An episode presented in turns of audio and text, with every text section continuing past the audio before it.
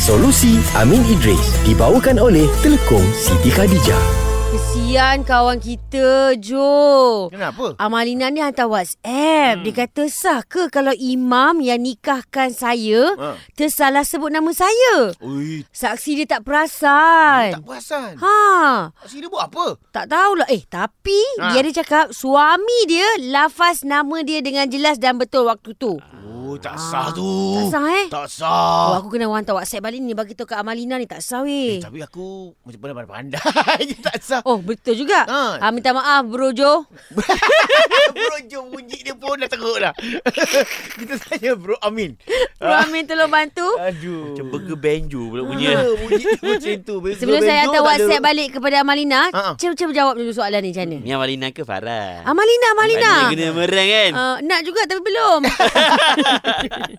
Okey, antara syarat sah perkahwinan bagi pengantin wanita adalah ta'yin. hmm, tak Iaitu ingin. penentuan pengantin perempuan di dalam akad. Hmm. Okey, suami dia wajib menentukan pengantin wanita ketika akad. Sebab tu kalau ingat balik rukun nikah, suami isteri, Isteri. Hmm. yang su- yang suaminya kenal isterinya, Hmm. isteri tu kenal suaminya. Hmm. Kata Dr. Muhammad Az-Zuhaili, dia menukilkan perkara ini dalam dalam kitabnya. Dia kata, syarat pengantin perempuan adalah ditentukan dalam akad. Jika tidak ditentu- ditentukan, maka batal akad tersebut. Mhm. Hmm. Ini kerana maksud perkahwinan adalah ditentukan pasangan suami isteri sama ada dengan nama satu. Hmm. Okey, dalam kes tadi kan silap nama kan? Mm-mm.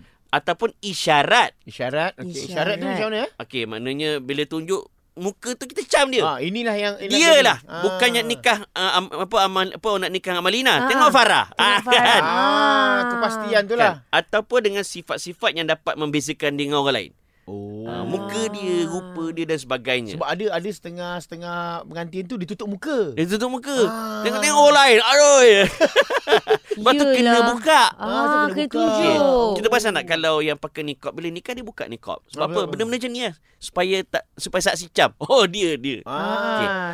Dan dalam okey dalam isu ni uh, imam silap sebut nama kan? Ah. Okey, dalam mazhab Syafi'i dia kata sekiranya bapa melafazkan ijab ataupun imam melafazkan ijab dalam sesuatu dalam dalam sesuatu pernikahan uh, tanpa menyebut nama ataupun ter, tersalah sebut nama Ha, Ah, ini masalah dia. anaknya kan. Ha.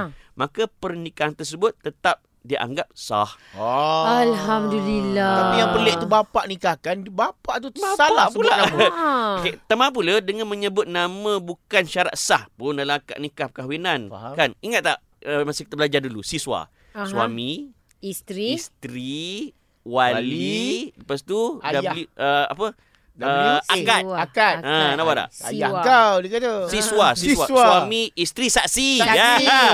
Wali. wali akad Akad. Okey, itu yang Ah. penting. so dia tak sebut kena sebut nama dengan jelas Hmm. Hmm. kan kalau dengan akad tu orang tu cam ah dia betul dia betul Mm. Betul. Dia saksi pun ah betul betul betul cuma nama mungkin salah sebut ke kan Alah. tapi dia tahu memang orang tu betul pernikahan Ya, tu ya. tetap sah Ah, walaupun Ah. sekali akad je. Yeah.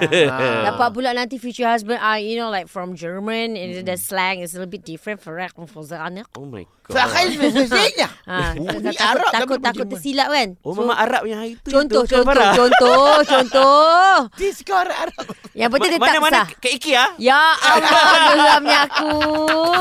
Solusi Amin Idris dibawakan oleh Telekom Siti Khadijah. Ujian menjadi nikmat bila semakin dekat dengan pencipta. Sabar dan solat memberi ketenangan jiwa, kemanisan buat orang-orang yang yakin pada ketentuannya. Siti Khadijah, selesa luaran, tenang dalaman.